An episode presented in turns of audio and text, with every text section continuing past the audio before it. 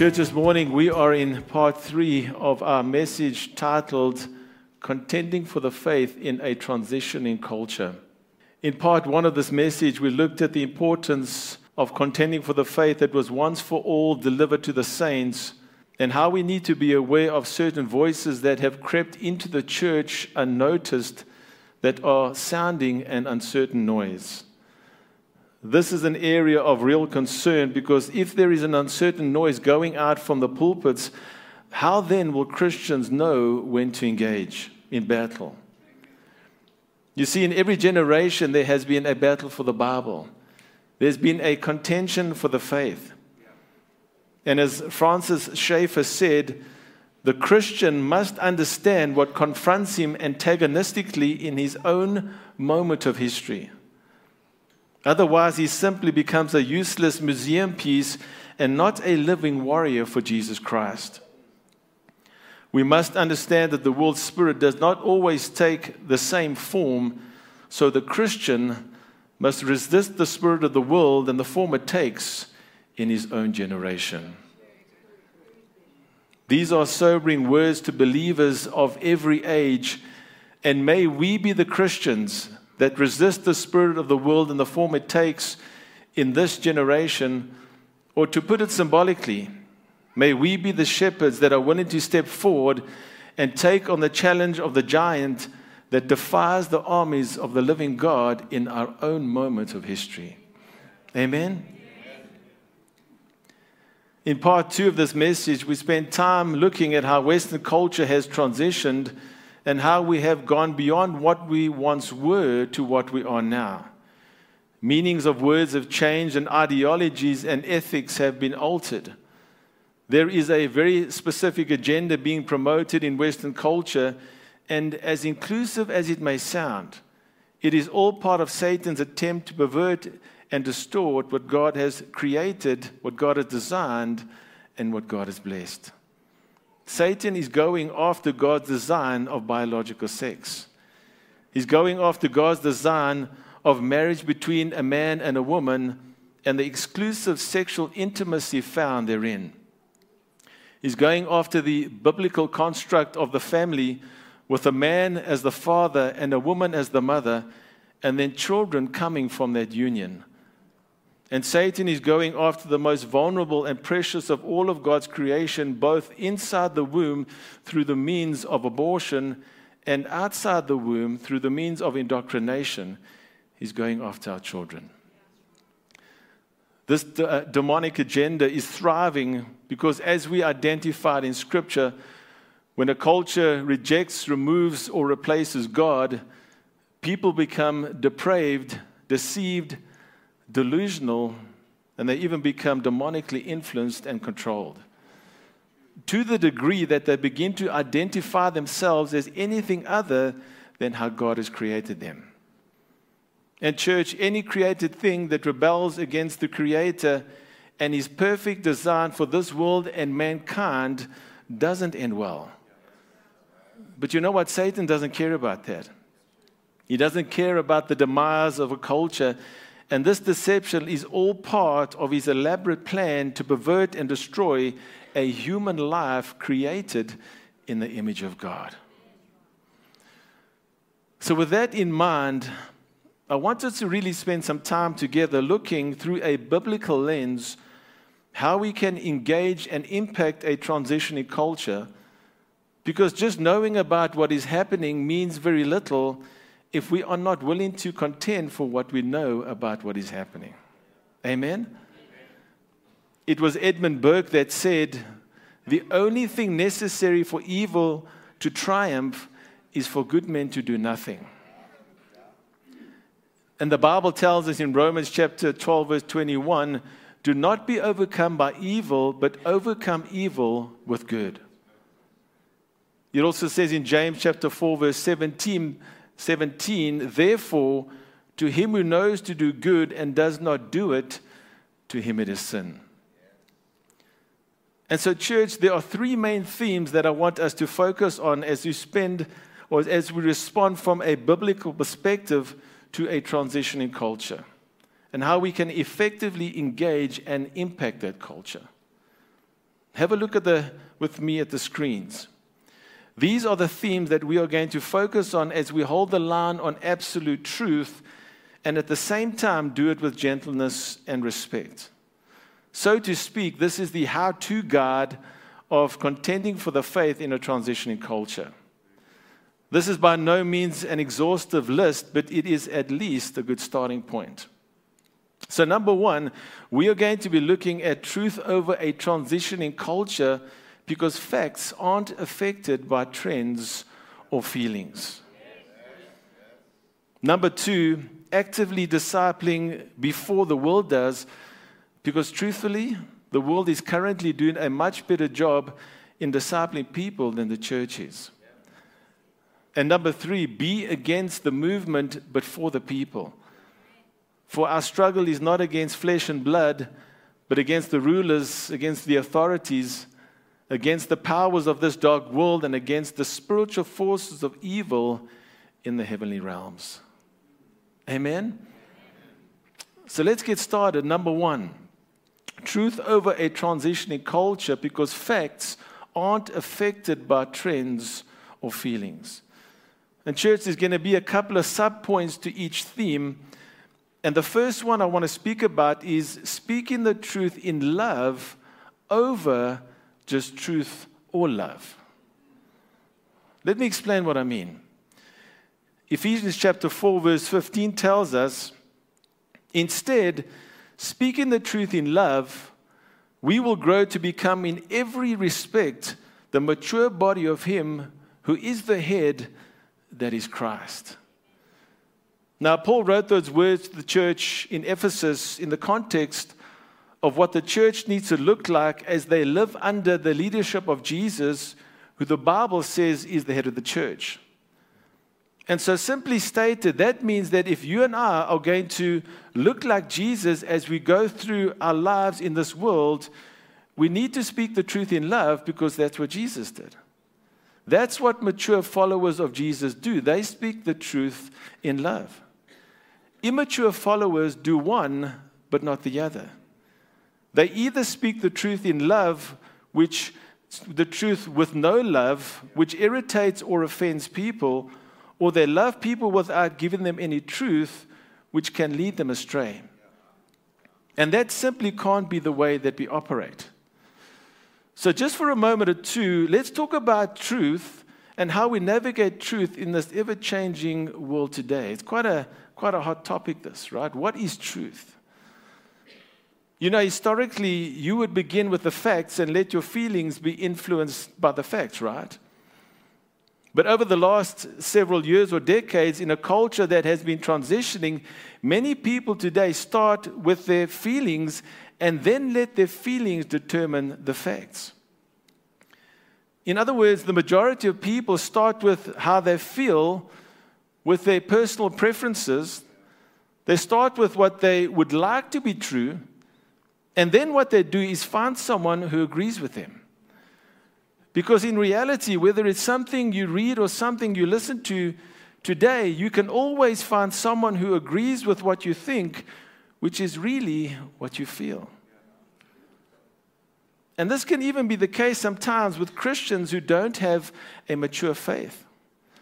Sometimes Christians go to the Bible to try and find a verse that supports the belief about a certain topic or to try and prove themselves right about something. But almost 100% of the time, that verse is taken out of context and it is not accurately interpreted. They think that they can create a, a, loophole by finding a verse of scripture that they think supports their belief, but it's not based on fact, it, it's based on feeling. Let me give you an example. There is a video I found circulating about a priest who has a very strong feelings about the inclusivity of transgenderism into the church. So he made the statement about Jesus and said that Jesus was transgender. Have a look at this video and how he abuses the word of God for his own agenda. Have a look at this.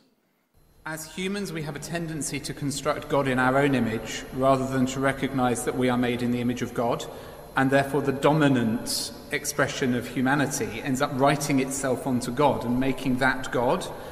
Uh, and I think in, in the story of Jesus, the stories of Jesus' life, we, we find that being broken down um, in, in some quite radical ways, which is then having the knock on effect of altering the way we understand who God is in relation to humanity.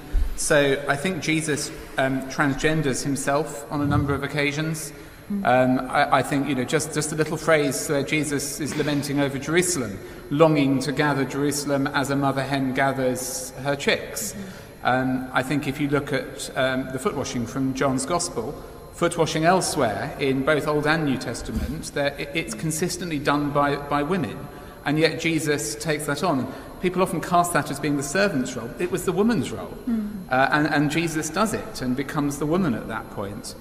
Um, and I think, you know, we've observed that, you know, he's unmarried, he's childless, he defies gender and sexual norms of his day. He's known for associating with those whose own sexual history or gender identity may be ambiguous. So I think in Jesus we've got a revelation of God as encompassing far more than what historically and recently at least um, Christians have tended to construct God as being. And I think there's a bit of an antidote to uh, heteronormative idolatry in, in the story of Jesus.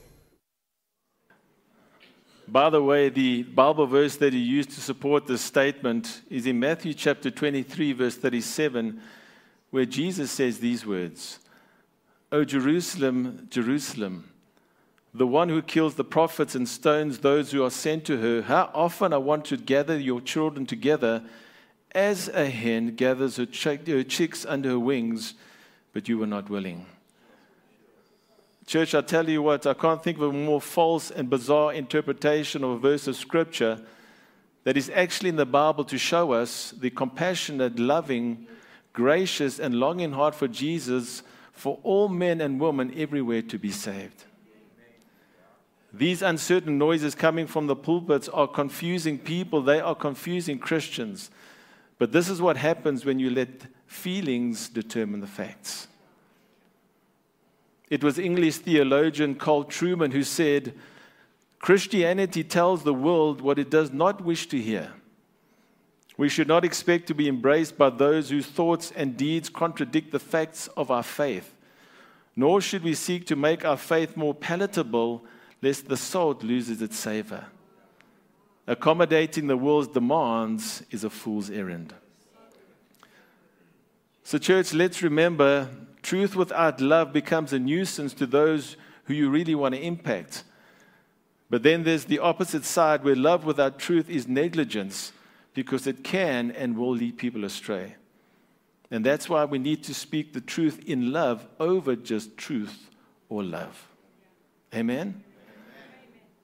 The second thing I want us to look at under the theme of truth over a transitioning culture is biblical sexuality over cultural sexuality.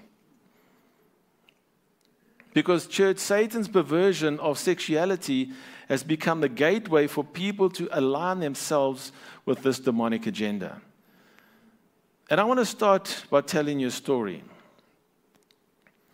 There's a story about a man who bought his son, who had just turned 18, a brand new and very powerful sports car one that was designed to perform only on the racetrack. The car came with a set of instructions from the manufacturer on how to operate it safely and responsibly, where to operate it, and the young man even went on an advanced driving course.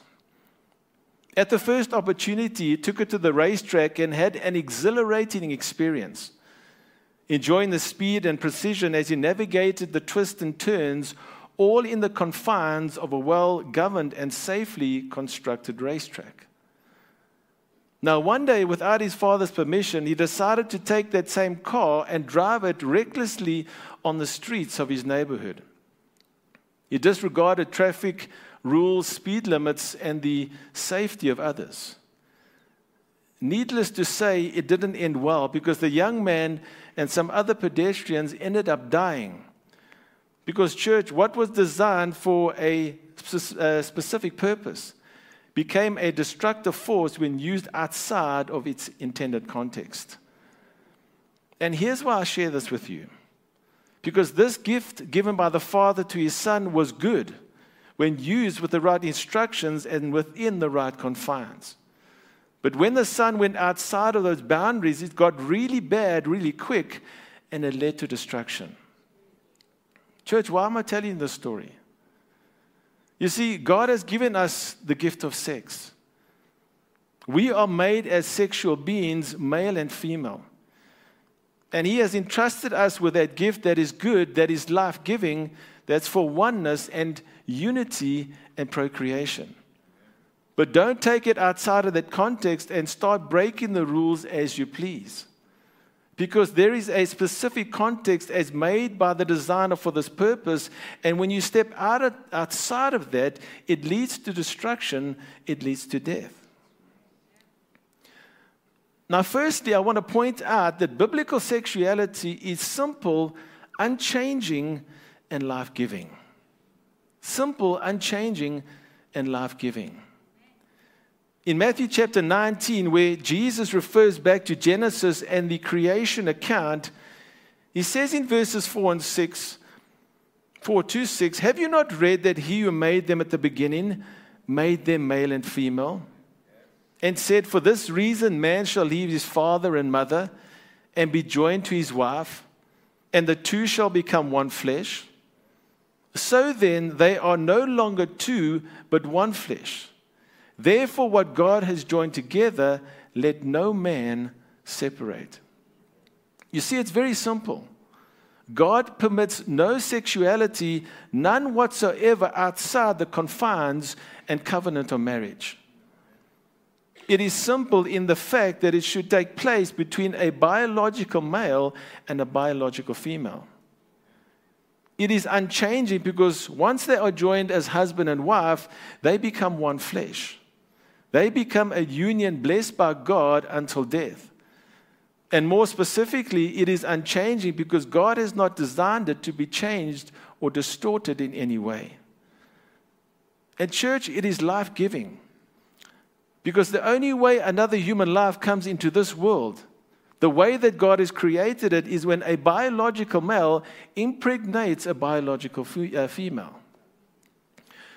To put it in more scientific terms, sex is a biological reality. Sex is linked to reproductive function.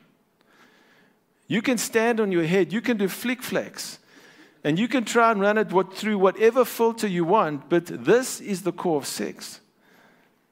In mammals, a group which we are a part of, the females produce a gamete, which is an egg. The males produce a gamete, which is a sperm, right? These two things get together and they create new life. This is the scientific, biological basis of sex.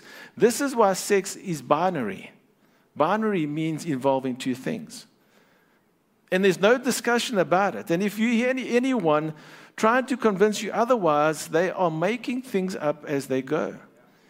You see, this is absolute truth over the contradicting views of a transitioning culture.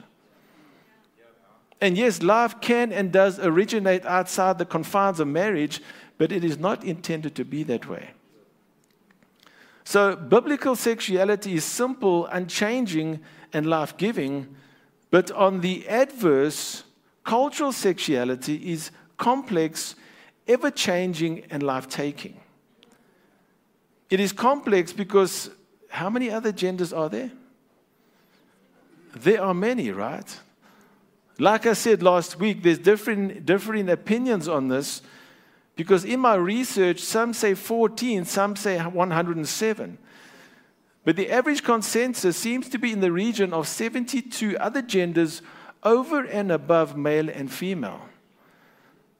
Talk about complex, right? Because just to name a few, I'm going to give you a few of these. You can choose between Adamas gender, which is a gender that is indefinable or indomitable. People identifying with this gender refuse to be categorized in any particular gender identity. Alexigender is a person that has a fluid gender identity between more than one type of gender, although they cannot name the genders they feel fluid in.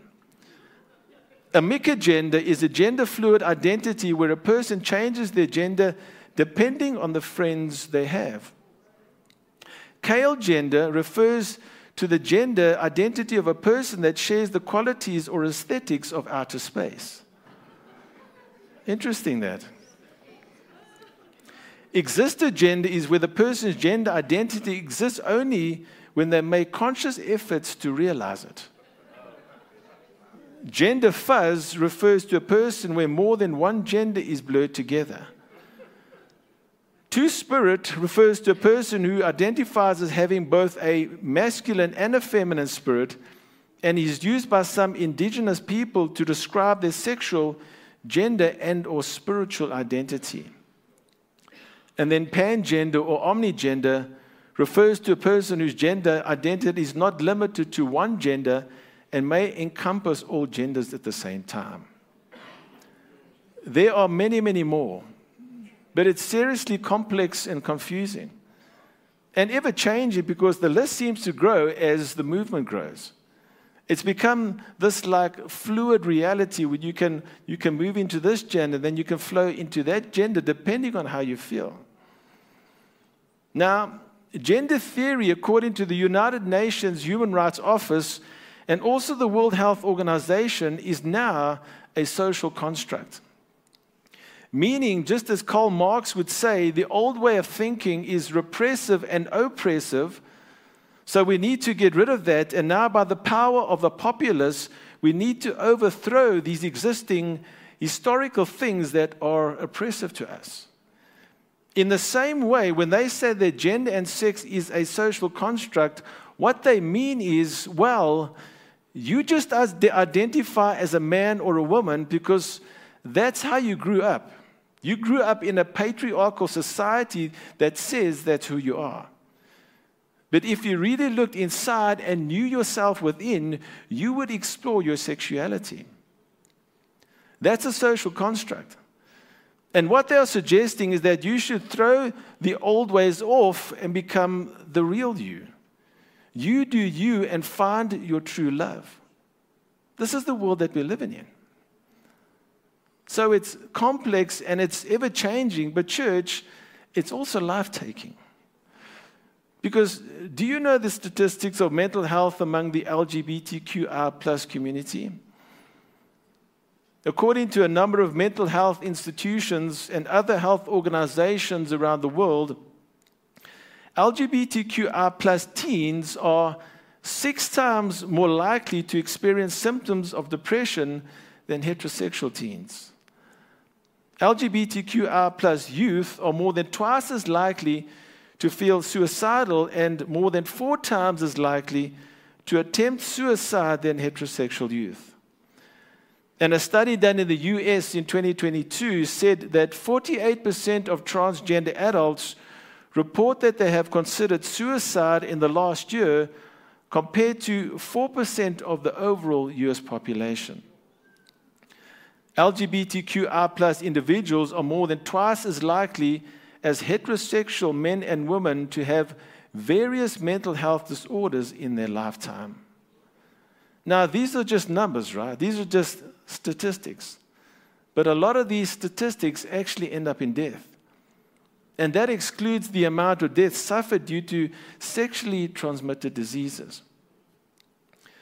But you know what really shocked me when I did some of this research?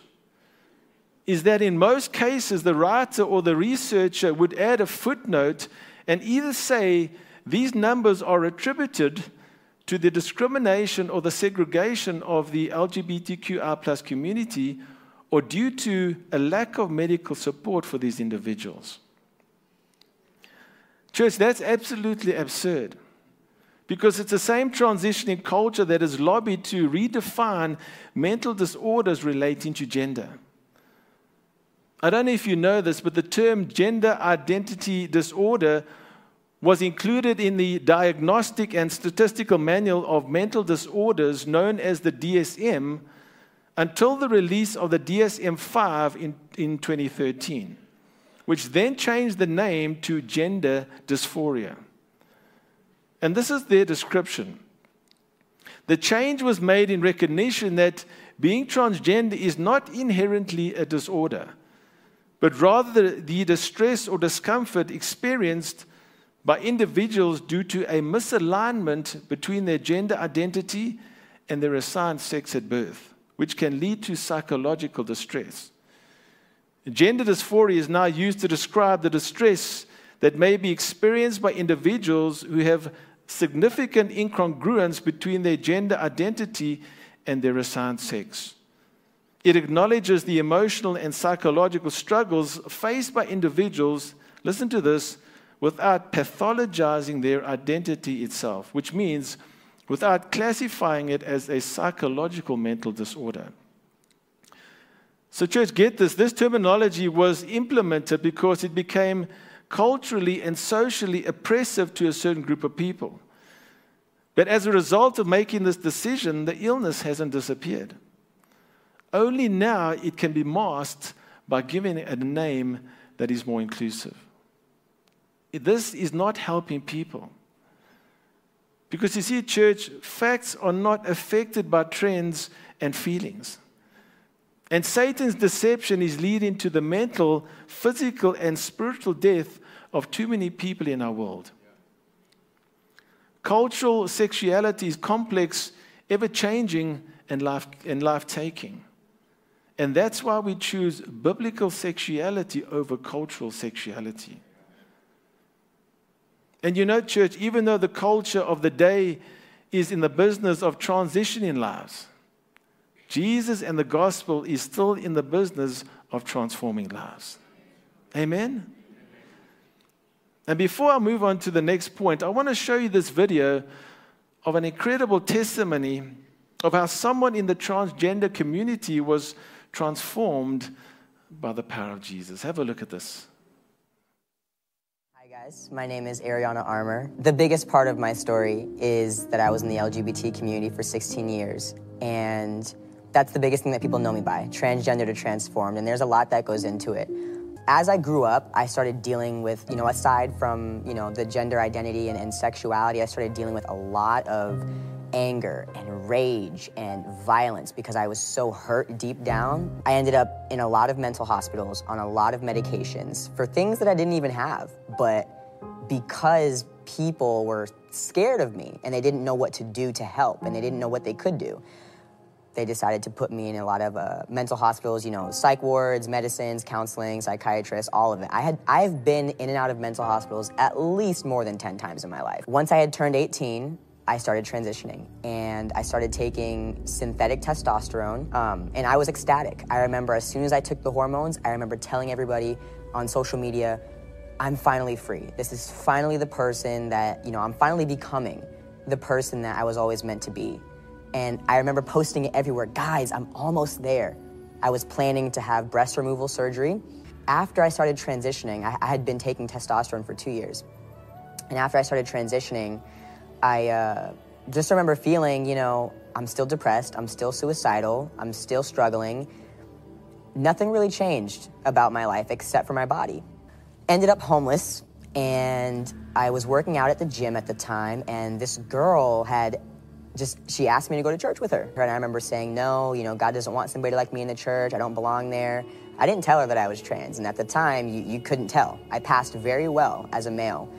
Um, but long story short, I ended up going that day, and I encountered God for the first time ever. I received so much, and I, I felt the love of God for the first time in my life. And a year later, I was living with my ex at the time, um, bought the ring, you know, about to start my life with this person, and I'm in the prayer closet, and I'm like, God, why am I not seeing breakthrough in my life? I'm doing everything you asked me to do, and all of a sudden, God speaks to me and gives me a vision. And He says, in, in this vision, there was a man and a woman on one side, and then on the other side, there was a man and a man and a woman and a woman. The man and the woman had babies. It was like glowing really bright, and it was like generations went down the line. And then on the other side, with the man and the man and the woman and the woman, there was a red line under their feet, and it was black because you, you can't recreate life that way. So I'm staring at this like vapor, like this vision in front of my face, and God speaks to me and He says, I made man and woman so you could recreate and share the good news of my son, Jesus Christ. And, and He says, if the devil can convince somebody, a little boy or a little girl, a man or a woman, that they are gay, lesbian, or trans, He said, Not only is the devil going against my will, because the devil's will is always against God's will, but the devil is wiping out entire family bloodlines and generations of people that I intended to be born will not exist for my glory. So I just remember feeling wow, I've been really selfish my whole life. Everything in my life was based on my feelings. So I, the next day, I went to church and I got set free of the demonic spirit of Jezebel. And I didn't know anything about demons. I didn't know there was a spirit behind homosexuality. I didn't know there was demons behind um, false identities, but there was. And I know now that James Harley, which was the name that I went by, James was a false identity. That was never who I was. But the devil stole my identity from a very young age, and that's why I believed I was born that way. And that's not something I ever thought would ever happen to me in my life. But once I allowed God to change everything, and I put myself in a position to say, you know what, I'm gonna put myself aside, I'm gonna put me away, and everything I want, I'm gonna put it over here to fulfill your will, not mine. That's when my life totally changed. Amen. Amen. Can we just give God some praise for his transformational power? Church, the final sub point I want us to look at today under the theme of trans, truth over transitioning culture, it'll be the last point I focus on this morning, is living in covenant over a decaying culture. Or to put it another way, living in covenant while living in a decaying culture. You know, something that disturbs me, and I'm sure many other Christians, is how this transitioning culture has stolen the rainbow from God. Because it's God's rainbow, right? It's represented in creation and it's even represented in the Bible. We need to take the rainbow back and use it for what it really is. Why? Because it's a reminder to us that God made a covenant with us after the flood, where He had the rainbow as a visible demonstration that he promised to never again destroy the entire world by a worldwide flood. That's what the rainbow means, church. It symbolizes God's grace, that he's never again going to destroy the world in this way. Having said that, he still has fire. He still has fire, and you know what? He's going to use it. Because the Bible says that that's the way that the world is going to come to an end. It's going to burn. 2 Peter chapter 3 verses 10 to 12 says, "But the day of the Lord will come like a thief. The heavens will disappear with a roar, the elements will be destroyed by fire, and the earth and everything done in it will be laid bare." Since everything will be destroyed in this way, listen to the question, what kind of people ought you to be? What kind of people ought you to be? You ought to live holy and godly lives as you look forward to the day of God and Spirit's coming. So, church, how do we live in covenant in a decaying culture? We need to live holy and godly lives. That's what we just read, right? You see, there's going to come a day when God's going to judge the earth and the people of the earth, and when He's done, He's going to burn the earth up. And those who are with Him will be with Him forever. And those who are not are going to be sentenced and eventually end up in the lake of fire. And there's going to be a new heaven and a new earth. But Jesus says, in the meantime, through the pen of Peter, what kind of people ought you to be? Answer you need to, you ought to live holy and godly lives as you look forward to the day of God and speed its coming. In other words, church, we can't just be yelling at the darkness. We must be walking in the light as He is in the light, right? We cannot expect God to change a culture through our lives unless we are first asking God to change our own sinful hearts. Let me ask you a question. When you look around at the world, are you troubled by it? Of course you are. But are you more troubled by it than your own sinful heart? I hope not. Like I said last week, judgment begins with the house of God, and we must first take the log out of our own eye before we are able to help someone with a speck in theirs. We have to look at our own hearts. I'm going to ask the question again what kind of people ought we to be in a transitioning culture? The Bible says in 1 Peter chapter 2 verses 11 and 12, beloved, I urge you, as sojourners and exiles, to abstain from the passions of the flesh, which wage war against your soul. Keep your conduct among the Gentiles honorable, so that when they speak against you as evildoers, they may see your good deeds and glorify God on the day of visitation. And as it says in Philippians chapter 2, do everything without grumbling or arguing, so that you may become blameless and pure, children of God without fault in a warped and crooked generation. Then you will shine among them like stars in the sky. Church, I want to leave you with that this morning as I begin to close. If we are standing in a covenantal relationship with Jesus, what kind of people ought we to be in a transitioning culture? We ought to live holy, godly, and virtuous lives. I would say that's really our point of departure before we can really impact others. Amen? Next time, we will be looking at our remaining themes of actively discipling before the world does, and then being against the movement before, uh, but for the people. To be honest with you, I struggled a bit this week because I was hoping to fit all of these themes into today's message, but I believe the Lord wants us to linger a little longer because of the significance of this topic and how the enemy is deceiving so many people. I want to encourage you to send these messages out to as many people as you can. Start inviting your homosexual and transgender friends to church. Because maybe, just maybe, it reaches the ears of someone who needs to hear about the truth that Jesus saves, that Jesus heals, that Jesus forgives, and that they can have a complete identity in Him. Amen. Can we give God thanks for His word this morning, church?